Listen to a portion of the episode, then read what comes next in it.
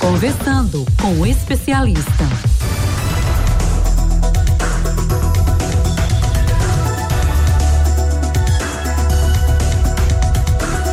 E você já sabe, toda segunda-feira nós temos aqui no nosso Manhã 105 a presença da advogada Gabriele Mendes. Você que nos acompanha em vídeo através do site radiolinda.com.br, já pode ver a imagem dela aqui conosco. Ela é especialista em direito da família, tirando algumas dúvidas neste âmbito de conflitos jurídicos dentro das famílias, também ajudando a solucionar esses problemas. Já quero dar um bom dia. Bom dia, Gabriela, bem-vinda. Bom dia, bom dia a todos os ouvintes. É um prazer poder compartilhar um pouco do meu conhecimento, né, aqui para vocês. Prazer é nosso recebê-la aqui mais uma vez aqui no Obrigada. nosso Manhã 105. Eu já quero começar com polêmica aqui nessa nossa conversa. Pode começar. Olha, tem, chegou uma pergunta durante a semana, o nosso Anselmo, o nosso produtor, quem faz essa, essa triagem, e chegou para nós aqui: posso bloquear o pai do meu filho no WhatsApp?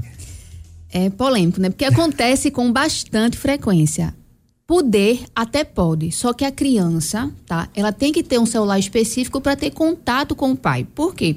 Dificultar o contato da criança com o pai ou a mãe, dependendo da situação, é causa de alienação parental. Então, assim, uhum. pode prejudicar a mãe ou o pai, dependendo da situação. Mas se a criança tiver ali um celular privado para estar tá conversando, tanto com o pai ou com a mãe, dependendo ali do caso, não tem problema algum, até porque a relação é entre o pai e o filho. Não pode é impedir esse contato. Exatamente. Se você tiver é, aquela probleminhas pessoais com o pai e quiser comprar um celular, ó, filho, toma um celular só para você conversar com seu pai. Não tem problema algum de você no seu celular pessoal bloquear o outro genitor. Mas uhum. se não tiver, se a criança não tiver esse celular para ter esse contato, você não pode bloquear, até porque a criança tem que manter contato com o genitor, independente dos conflitos pessoais que existem ali entre o pai e a mãe. Então fica, fica esclarecido. Se quer bloquear, para um outro aparelho Isso. e dá para o filho. Posso impedir meu filho de conviver com a madrasta? Isso é outra, outra polêmica. Hoje tá que tá. é, também depende. Tudo no direito tem essa resposta bem. Depende do caso. Por quê? Se for comprovado que a madrasta traz algum é, malefício para a criança, algum é, problema psicológico, físico, se for comprovado essas ameaças, né? aí sim você pode impedir o convívio. Mas se for apenas um problema pessoal seu e da madrasta, você não pode fazer nada. A criança realmente faz parte da família do pai, querendo ou não. Né? Então, uhum. impedir o, o convívio com qualquer pessoa da família do pai também é causa de alienação parental. Então, não tem por que impedir se não está fazendo mal nenhum para o filho. Agora, assim, como descobrir que essa madrasta está é. fazendo mal para essa criança? Né? Temos algumas, algumas técnicas tá? De acordo com a psicologia, que é você perguntar à criança como foi o passeio, tá? A namorada do papai estava lá, como foi? Ela é, ela é legal? Então, assim, não é induzir a criança a responder uma pergunta. Ah, ela fez o que contigo? Ela te tratou, te tratou uhum. mal? Então, assim, é totalmente diferente a situação. Você tem que perguntar para que a criança, de forma espontânea, responda como foi o dia dela com o pai e com a madrasta. Mas não induzir a criança a responder, ah, sim, fui, fui maltratada, não. Perguntar de forma sutil. E assim, a, a criança ela é muito espontânea, muito Exatamente. verdadeira, né? Se você está perguntando com, com sinceridade, assim, sem, sem. Como é que eu posso dizer? Uh, sem segundas intenções, Exatamente. intenções. Ela é, vai soltar, é, sim. Ela vai soltar, sabe? Ela vai dizer verdadeiramente aquilo que aconteceu. Então, é. é. só prestar atenção nos sinais Exatamente. de fato. A né? criança né? fala, né? É. Não só de forma verbal, mas através dos gestos, né? Comportamento, a marcas de agressão, sempre olhar isso também, que é muito importante. Perfeito. Essa semana a gente tá aí já às vésperas do Dia dos Pais, né? Isso. né? E aí, geralmente as escolas fazem festinhas, né? E nesse caso de pais separados, a mãe não avisa pro pai, porque ele nunca pagou pensão, nunca deu bola pro filho, e aí tá certo ou tá errado? Erradíssimo, por quê? Omitir informações importantes sobre a vida pessoal da criança também é causa de alienação parental. E outro ponto importante para se falar é que a alienação parental, ela não só é causada pelo pai e pela mãe. Qualquer pessoa que tem ali aquele poder de influência sobre a, sobre a criança pode sim praticar o ato de alienação parental, que é falar mal de genitor, inverdades, hum. é dificultar esse convívio. Então, assim, não só o pai e a mãe, mas todo mundo ali que convive como essa criança. Então, omitir informações tão importantes para a vida do filho dessa forma é causa de alienação parental. E outra, é, temos as consequências jurídicas né, disso, que é a multa, a advertência, a troca do poder da guarda também. Então, assim, tem que tomar cuidado e avisar, até porque o único prejudicado nessa história vai ser a criança.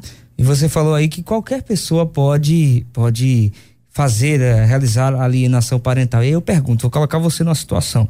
É, uma pessoa, por exemplo, um vizinho que começa a falar mal do, do pai da criança para a criança. Isso é, é considerado alienação parental sim, também? Sim, comprovado sim. A, até porque, como a gente já falou, a criança ela fala, né? Uhum. Então, se ela está escutando coisas negativas sobre o pai, isso vai criar um bloqueio nela. Ela não vai querer visitar o pai ou a mãe, dependendo da situação.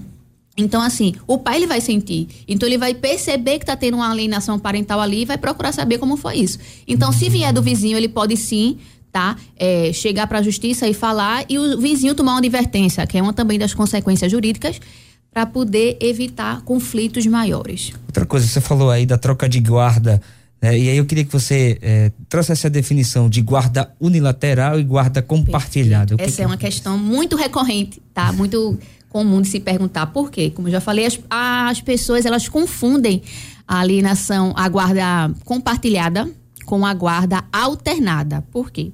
Como já falei aqui na outra semana, a guarda alternada é aquela que a criança passa 15 dias com o pai e 15 dias com a mãe. Só que no Brasil, no nosso Código Civil, ela não é aplicada, tá? Só nos casos que já existe esse comportamento. Hum. A regra no Brasil é a guarda compartilhada, né? Então, assim, não é a criança que vai passar 15 dias com o pai e 15 dias, 15 dias com a mãe. Existe ali uma residência que vai ser fixada, tá? Então, assim, não confundam a guarda compartilhada com guarda alternada. A guarda compartilhada ela é referente às decisões sobre a vida da criança. Se você, que é pai e mãe, tem a guarda compartilhada, vocês dois têm o poder de decisão sobre a vida da criança onde ela vai estudar, o que ela vai se alimentar, qual o plano de saúde que vai ser adotado, onde ela vai estudar. Então, assim, as decisões na guarda compartilhada são conjuntas, diferente da guarda unilateral, que apenas um tem esse poder de escolha.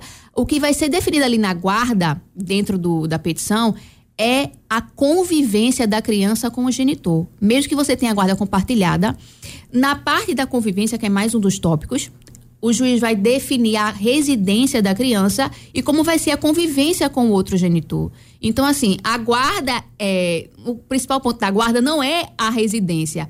O ponto para ser definido a residência e a convivência é diferente desse ponto de guarda. Então, assim, a guarda unilateral e a guarda compartilhada se diz respeito ao compartilhamento de decisões sobre a vida da criança. Então, não é a criança que é compartilhada, são as decisões referentes à vida dela. E aí a gente volta à pergunta inicial. Se eu bloqueio o WhatsApp, mesmo assim, que eu não quero conversa, dificulta meio que essa essa, Exatamente. essa coisa da decisão, e, e né? o único prejudicado vai ser a criança. E aí eu acho que cabe um pouquinho de maturidade, né? Exato. É, apesar de ser difícil, porque tem aquela guarda, né? Aquela, aquela raiva guardada. É. Então, assim, você tem que procurar uma ajuda, mas não envolver a criança nos conflitos pessoais. É. Tem mais uma pergunta agora de um ouvinte. É a Larissa Souza, do bairro de Dois Unidos. Ela pergunta aqui: quando o pai tem filhos de mães diferentes, como é que é feito o cálculo para o pagamento de pensão? É comum na outra semana eu falei como fazia essa esse essa esse peso de porcentagem, né? Porque nunca é um valor fixo, tá? Então vamos vamos para o caso mais prático. Eu vou falar no, como acontece no dia a dia. A mãe, ela dá entrada numa ação de pensão alimentícia e quando o pai ele responde essa pensão, tá? Ele vai provar que tem outros filhos, que tem outros custos com casa, com transporte, dependendo da situação, tá? Uhum. Então o juiz ele vai ponderar ali a possibilidade do pai dependendo do valor do salário, quanto ele ganha, ver os custos do pai, tá? Para poder definir um valor para um filho específico, tá? Mesmo que a outra mãe não tenha entrado com ação de, de pensão, o juiz ele vai ter uma noção assim, ele deve gastar tanto com esse filho, então esse aqui vai ficar com tantos por cento, tá? Uhum. Então ele vai fazer essa, essa média ali, dependendo da possibilidade que o pai tem de pagar e o que é necessário para sustentar aquela criança. Então, assim, existem essas duas bagagens, como eu falei também na semana passada, que é a possibilidade de quem paga e a necessidade de quem vai receber. Perfeito. Então, vai variar de acordo com a necessidade de cada um. Mas como são, são, por exemplo, dois filhos de mães diferentes, ele vai ter por base um filho, né? A média de gasto de um filho, já vai aplicar essa mesma média no outro filho. Exatamente, por isso que é tão importante a presença de um advogado especialista em direito de família no seu caso, porque geralmente as pessoas querem ir para uma audiência sem advogado. Ah, uhum. não, vou me virar lá.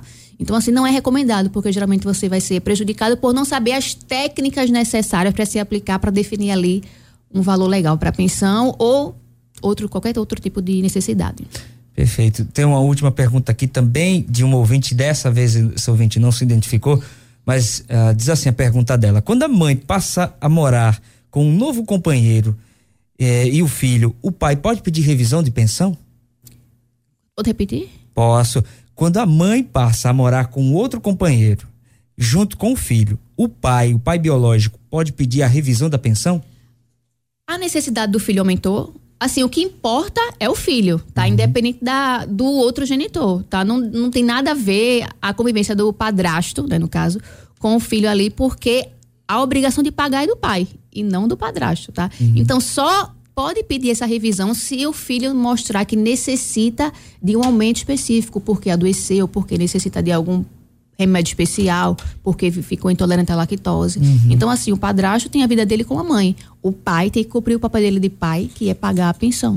Nesse caso aqui, eu acho que seria uma revisão para baixo, né? Do, Provavelmente. Do Nunca, assim, o pai geralmente não quer. É, nunca quer pagar mais. mas é, eu acredito eu que seja essa, essa revisão para baixo, mas também depende muito da, da situação em que vai ficar o filho, né? Exatamente. Se a despesa aumentou, se a despesa diminuiu. É Exatamente. É Perfeito. Doutora Gabriele, eu quero agradecer demais a sua presença aqui no nosso Manhã 105. Segunda-feira estaremos de volta aqui. Com certeza. Mais uma vez ansiosa para estar aqui novamente na segunda.